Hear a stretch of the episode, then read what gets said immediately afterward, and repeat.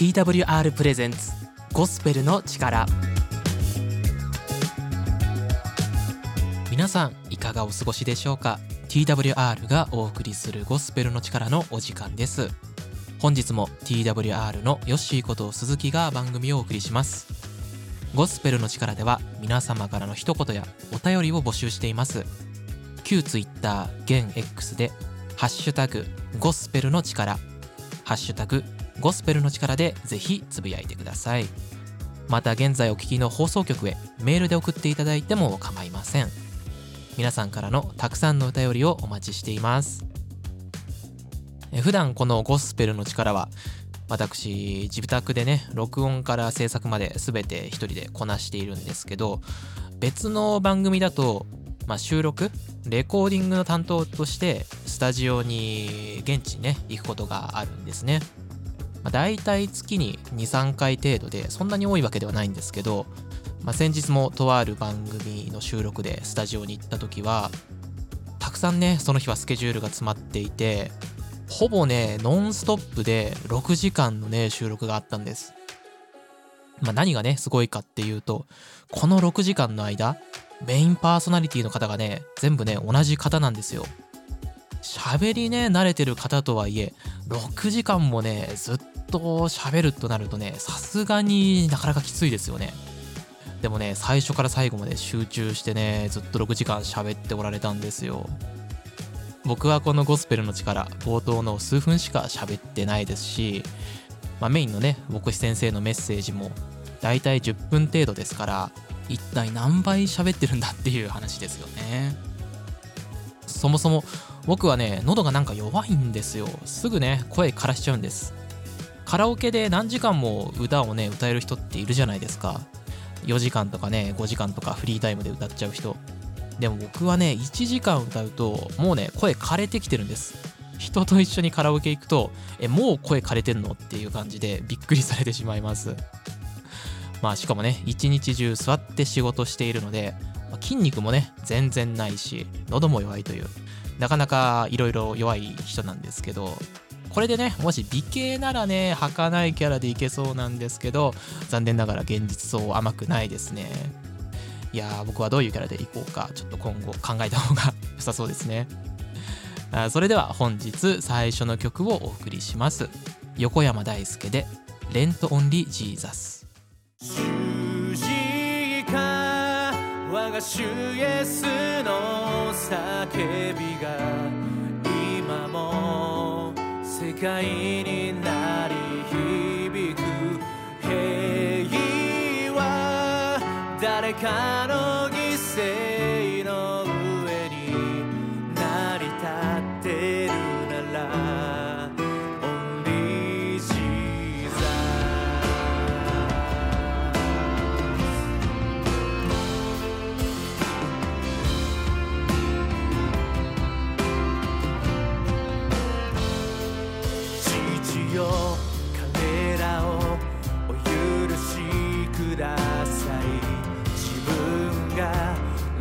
してるのかわからないのです。私たちの平和を守るために十字架の上で祈られたイエスの言葉。あなたが私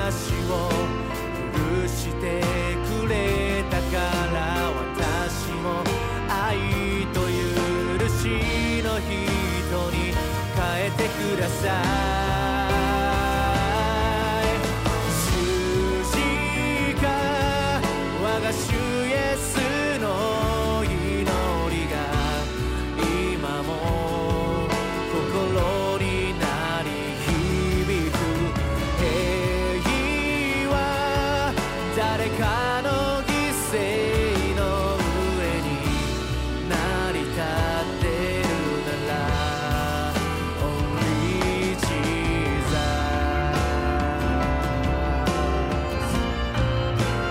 横山大輔で「レント・オンリー・ジーザス」をお送りしています。最初 A メロで「父よ彼らをお許しください」自分が何をしているのかわからないのです。という歌詞がありましたけどこれは聖書のね言葉そのものなんですね。イエス・キリストは当時ユダヤ人たちがこのイエス様をね十字架につけろと要求して十字架にねかけられたという背景があるんですね。しかしそんなね、えー、自分を十字架にかけろと十字架につけろと要求したその人々に対してイエス様は天の父なる神様に彼らを許してくださいと言われたんです。なかなかこのね迫ってくる曲調と相まってイエス・キリストの愛の大きさが響いてくるそんな曲じゃないでしょうか。続いては聖書からのメッセージをお送りします。本日は東京都上野の森キリスト教会の市川節子先生で光があれです。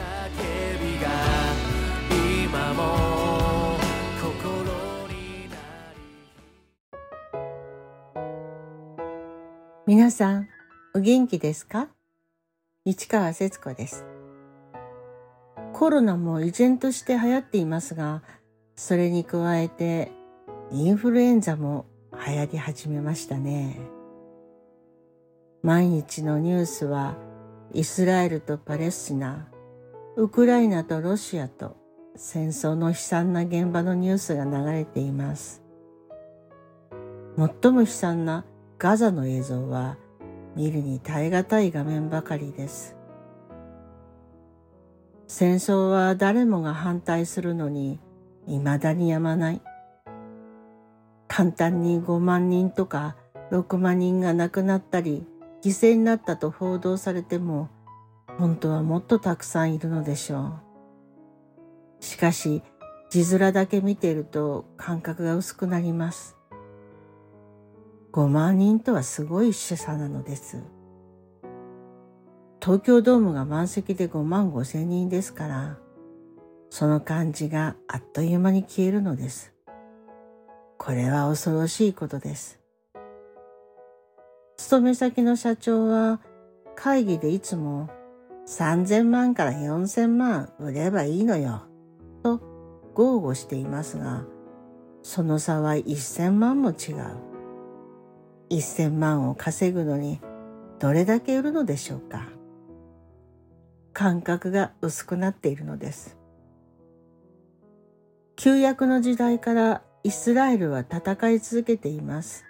毎回何千何万と命がなくなっています。カウントされない女や子供も数えればもっとたくさんいるでしょう。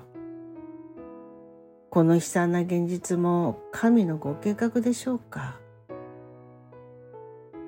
温暖化のせいか地球のあちこちで考えられないような自然現象が続きます。地球はただいま混沌真っ最中です。さて、今日のお話。聖書の最初の創世記は、神がこの世界を創造されたところから始まります。はじめに、神が天と地を創造した。地は暴漠として何もなかった。闇が大水の上にあり、神の霊が水の上を動いていた。神は仰せられた。光があれ。すると光があった。神は光を見てよしとされた。神は光と闇とを区別された。聖書はここから始まります。神が発した最初の言葉です。光があれ。私の好きな聖句の一つです。考えてみたら、神は言葉を発するのも少し変で、一体誰に語っているのでしょうかね。しかし、神の最初の言葉には何か特別な意味があるようにも感じています。地球上の問題ほど大きくはないけれど、私たちの現実も同じように混沌として闇の中にいるような時もあります。闇は不思議な生き物です。ここが最後かと思いきや、まだまだ下があるようで、ただただ落ちていく感覚だけがあるだけで、またそこに居座るのです。不安はあっても案外慣れてくる生き物です。どのぐらい落ちたのでしょうか。その感覚も薄れています。不思議な感覚です。無気力と無感情の世界に迷います。それはまるで心のエンジンが止まっているような感じです。しかしこの心のエンジンは時として止まった方が良いのです。というか、休んだ方が良いのです。人は何でも一生懸命にやらないといけないと信じている生き物です。学ぶことはもちろん、社会に対しても、家族の中でも、他人に対しても、そして自分に対しても良い人になるように一生懸命です。生きることに一生懸命になりすぎるので、息切れして疲れて、果ては何に対しても面倒になってくるのです。中でも一生懸命なので、困るのは解決にも必死になることです。この反射的な行動はゴールを目指しています。結論や答えを出したがる。これでは元の木阿弥です。ここで最初に必要なのは闇にいることを知るための光です。真っ暗な中にいると何も見えませんが明かりが少しでもあるとあここ真っ暗だったと気づくものです。そうです。明かり、光が必要になってきます。実は先日知人の結婚式に招かれて、ほとんど乗ったことのない私鉄に乗りました。不思議なことに、いつも利用している地下鉄からそのままつながっていけるのです。東京はどんどん便利な街になるので、中心部からどんどん外に向けて線路がつながり、一体この線はどこでどうつながっているのかさえわからなくなります。まあもちろん乗り慣れてる方や若い方にはなんてことないことなのですが、地下鉄は地下の中を走ります。一駅一駅、停車駅の看板を見て間違っていないか確かめつつ乗っていましたが、乗り入れてる私鉄に入った途端、外に出ました。その瞬間、ほっとしたような安心感を感じました。明るいということは妙な不安を解消してくれるものだとつくづく思わされました。不安だった心に光が入った感覚がありました。私たちは小さなことで落ち込んだり不安になったり相手が信じられなくなったり自分に自信がなくなったり悩みはつきませんが、その暗闇の中にいる時にこそ神様の光が必要になるのではないでしょうか。神は光があれとおっしゃったのは、いつどこででもどんな状態にいても神の放つ光があるということではないでしょうか。ところで聖書の創世記の一章には、たびたび夕となり朝となったと繰り返し書かれています。私たちの一日は朝から始まって夕べに終わるのですが、なぜか聖書の一日は夕べから始まって朝に終わります。実会で有名なモーセが書いたと言われている新明記の中にはこう書かれています。主の祝福がかの地にあるように、天の賜物の梅雨、下に横たわる大いなる水の賜物、太陽がもたらす賜物、月が生み出す賜物、昔の山々からの最上のもの、太古の丘からの賜物、地とそれを満たす者の賜物、芝の中におられた方の恵み、これがヨセフの頭の上にあり、その兄弟たちから選び出された者の頭の頂の上にあるように。これは神様の豊かな祝福が書かれています。主とは神様のことで、兄弟たちから選び出されたものとは、キリストイエスを信じた私たちクリスチャンのことを言っています。私たちはこの言葉のように、上から下から、昼に夜に神の恵みと賜物で囲まれて生きているのです。すっぽりと包み込まれて愛されているのです。このことに気がつけば小さなことでくよくよ考えたり、うずくまって立てなくなったりと暗い思いになることはないなとつくづく感じられてきます。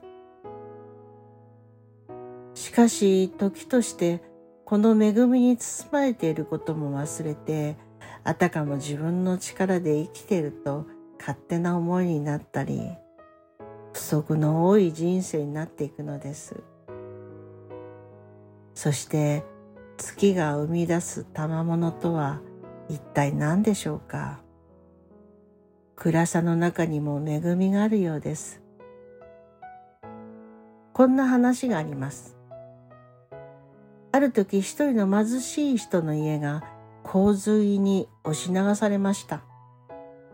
家財の一切を失い、彼は呆然とそこに佇んでいたのですが、えぐり取られた土地の断面にふと目をやりました。そこに異様に輝く石のあることに気がつきました。彼は不思議に思い、それを掘り出そうとしたところ、その石の塊は次々と奥深くまで埋まっていました。彼がその石の塊を拾い上げると、それはなんと金の鉱石でした。彼を無一文にした洪水は、彼を今尽きることのない宝の持ち主にしたのです。彼は洪水なるまで金の鉱石の上で貧しく生きていたのです。暗い夕べ、月の夜、私たちの人生にはそのような暗黒が支配することを恐れていますが、しかし神の恵みはその暗い夕べから始まっているのです。きっと神様はこの月によって多くの尊い賜物を私たちに送り届けてくださっています。もし今あなたが月の中にいるなぁと思われたら安心してください。神様の恵みは始まっています。そしてあなたにおっしゃいます。光があれとね。神様の平安がありますようにお祈りしています。それでは皆さんお元気で市川節子でした。市川先生メッセージありがとうございました。今日のメッセージへのご感想や質問などもハッシュタグゴスペルの力でぜひつぶやいてください。またはお聞きの放送局にメールでお送りください。今日は光があるから闇の中にいたんだということがわかるということをね、メッセージの中で市川先生はおっしゃっていましたよね。僕は高校生の頃、とある飲食店でバイトをね、したことがあったんですけど、当時ね、店長からいじめられてたんですよ。バイト先にね、向かう時にはもうね、動機がするように、まあそんなレベルになっていたんですけど、でもそれがね、初めてのバイトで、いや、社会ってね、こういうもんなのかっていう風に考えてたんですね。暗闇の中にいたのに、それはね、暗闇の中だ、おかしいってね、気づけなかったんです。その後、専門学生に、ね、なった時、トラウマがね、当時あったので、バイトが怖くて全然ね、できなかったんです。でもインターンでとある企業に1ヶ月行かないといけなくなった時初めて高校生の時のバイトの実態はあれはねおかしかったんだって分かったんですね今あなたは人生のね暗闇の中にいるでしょうか？それともこれがね暗闇なのかすらわからないそんな状態でしょうか？人生の光であるイエス・キリストはあなたを照らしてくださいます。続いては佐藤博牧師の心を癒すボイスメッセージをお送りします。心を癒すボイスメッセージ。第56回目。5分間の聖書ストーリー。確かな約束。あなたは約束を真実に果たそうとする人を誰か知っているだろうか。短期間で叶えられる約束もあれば時には生涯をかけて実現するような一生をかけた約束もあるかもしれない。いずれにしても誠心誠意約束を実現するために努力する姿は誰しもが心を打たれることであろう。聖書にはキリストの生涯を4人の記者がまとめている。書かれたことが事実かどうかさまざまな点で検証する動きが2000年間続いている。それは聖書が事実に基づいたことなのか人間の作り話であるのかこの点がいかに大切であるかを裏付けていると言える。この感覚は日本人には容易に理解できないかもしれない。それは宗教観の違いから来る。日本に仏教を広めたのは聖徳太子であるがその理由は先祖の霊を鎮めるためだった。古くから日本では不慮の死を遂げた死者の霊が現世でたたりを起こさぬように宗教者が霊を鎮める供養が最大の関心事だった。それが今日の葬式仏教にも引き継がれている。生きている間は死を忘れて亡くなってからはお寺の供養にお任せする。生きている間は儒教の精神にのっとり道徳的に生活する考えが定着した。しかしそんな日本の宗教観とは相入れない言葉がルカの福音書の冒頭に出てくる。私もすべてのことを初めから綿密に調べておりますからあなたのために順序を立てて書いて差し上げるのが良いと思います。ルカはキリストの生涯を綿密に調べて書き残したと記している。それは事実を詳細にまとめたドキュメンタリーでありさらに神の約束の成就であることを裏付けている。つまり神の約束が事実としてどのように成就したのかそこが一番大事な目的として記している。人が何かしらの不思議な体験をして信じられるようになったとか一生懸命願えばその通りになるといった。人間の願望が中心となって神が答える図式とは大きく異なっている。では日本的な宗教観と聖書が教えていることは一体何が違うのか。もしある特定の信仰を信じあなたが一生懸命努力したり祈願をしてその努力が報われて願いが叶ったとしよう。その時願いが応えられた理由はどこにあるだろうか。それは一生懸命努力をし祈った人にあると言えるだろう。これは通常とてもわかりやすいことだと言える。一方自分の努力が報われなかったとしても願った通りにならなかったとしても神が約束したことは必ず神が成し遂げる。そう信じる根拠はどこにあるだろうか。それは神が歴史的な事実として約束を確実に成就した点にある。だからルカは神が約束通りにキリストが地上に来られ愛を示し罪を許すために死んでよみがえったことを誤りのない事実として書き記したのだ。読む者は神が約束したことは必ず神が成し遂げられることをこの事実に基づいて信じることができるのだ。あなたはどこに根拠を置いて信じるべきだと考えるだろうか。神の祝福が豊かにあるように。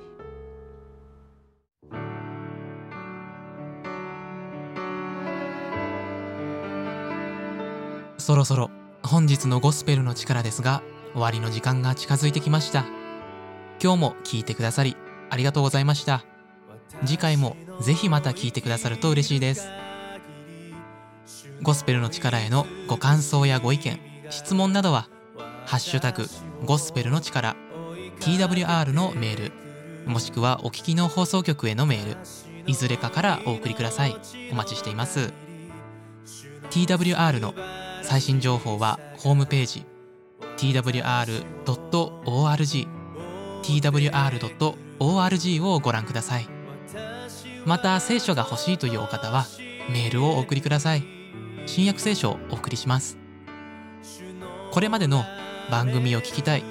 過去のアーカイブを聞きたいという方はアプリや Spotify のポッドキャストで聞くことができます。えポッドキャストでゴスペルの力で検索して聞いてみてください。現在地域によって放送している牧師先生のメッセージが違うのですがポッドキャストでは全員分聞くことができますのでぜひご活用ください。またツイキャスでゴスペルの力出張所というのを始めています。月曜日の21時から1時間程度やっています。生放送なので聖書やクリスチャンのお話をリアルタイムでやり取りしながら、えー、したいなという方はぜひ覗いてみてください。そしてもう一つ新しい試みとして TikTok も始めています。TWR Japan で検索してください。毎日朝と晩に皆様を励ます言葉というのを投稿しています。こちらもヨッシーが喋っていますのでフォローしてくださると嬉しいです。それではまた次回お会いしましょう。